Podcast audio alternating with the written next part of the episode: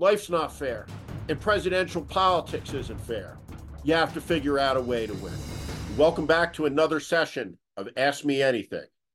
And the question is from the warning community if Steve is right, that it is imperative for Biden and his campaign to hit Trump 24 7 for eight months. Is there anyone out there who believes that Biden has the stamina to do that? Yes.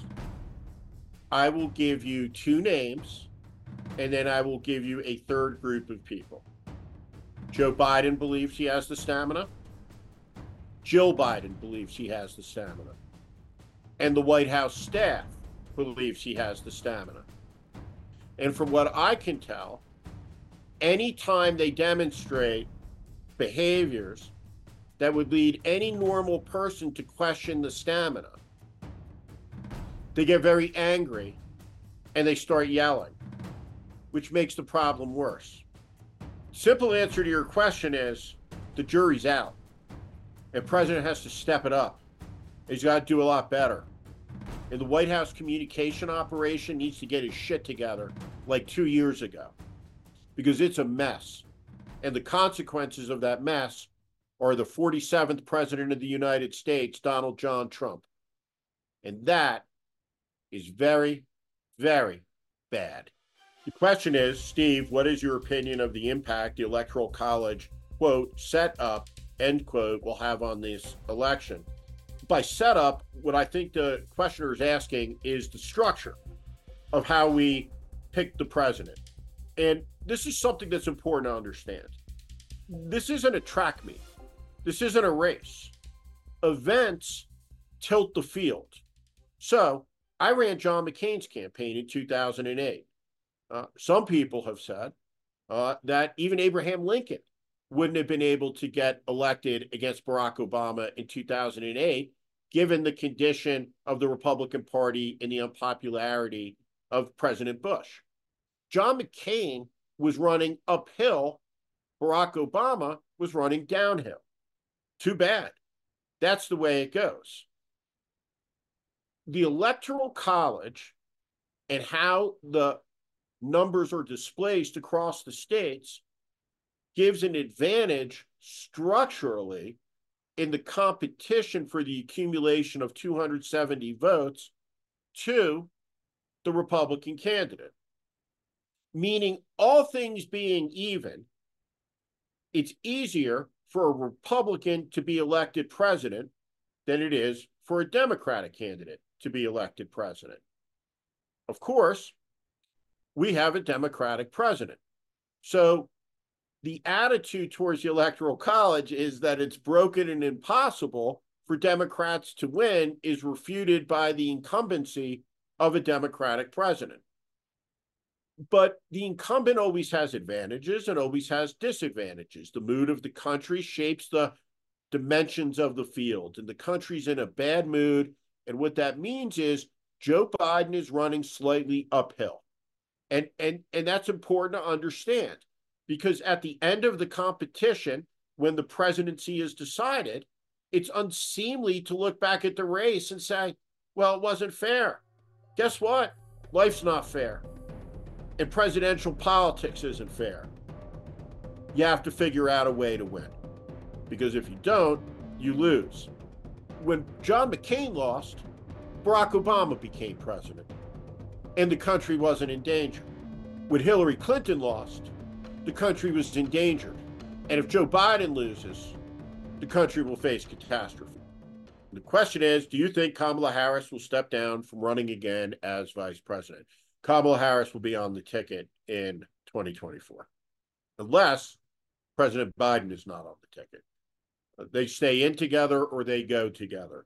Um, there are some people who speculate that should Joe Biden get off the ticket, it would naturally fall to Kamala Harris, and that is simply not so. Uh, they are a ticket together or, or not, uh, but she will be on the ticket if he is on the ticket. And the question is Is there any way that I, one single citizen, can help to do the things that you urge the Biden campaign to do from now until election day? I live in Texas. What I urge you to do is get involved. Get online, get involved with your local party, or not. Uh, maybe get involved as an independent.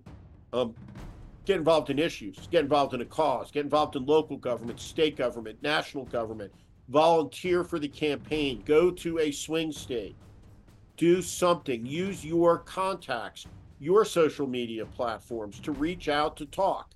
Maybe invite people over. Invite people over in your community and neighborhood who disagree with one another to calmly and rationally talk. Say, we're scared to death. What do you think it means when he says he wants retribution? Let me ask you, neighbor, are you ready to put me up against the wall and shoot me in the head because I'm a Democrat? Because there's a significant percentage around Trump that think that's a good idea. There's no handbook for citizenship. It's not top down, it's bottom up. I just urge you to get involved, read, share your reading, understand the history of the country, its ideas, its ideals, its faults, its glories, and evangelize it. The question is, is how do you think the country would be different today if the 2000 election had gone the other way? Uh, the country would be profoundly different today uh, because Al Gore, a Vietnam veteran, would not have invaded Iraq. And the consequences of the invasion of Iraq uh, are something we'll live with for the balance of this century. Um, the result empowered Iran. It turned Iran into a regional hegemon.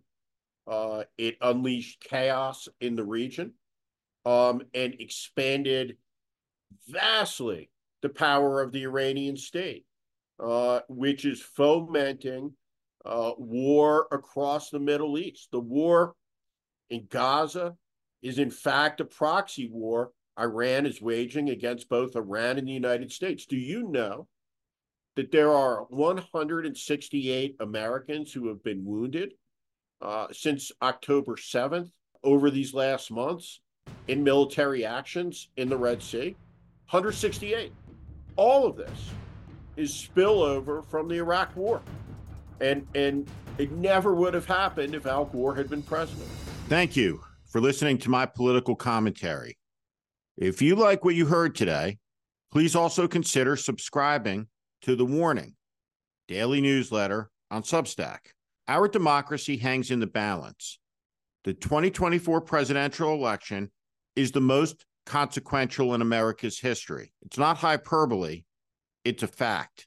That is why the mission of The Warning with Steve Schmidt is to help readers orient to the currents that are shaping our times and the unseen forces driving politics that are very rarely discussed on cable news.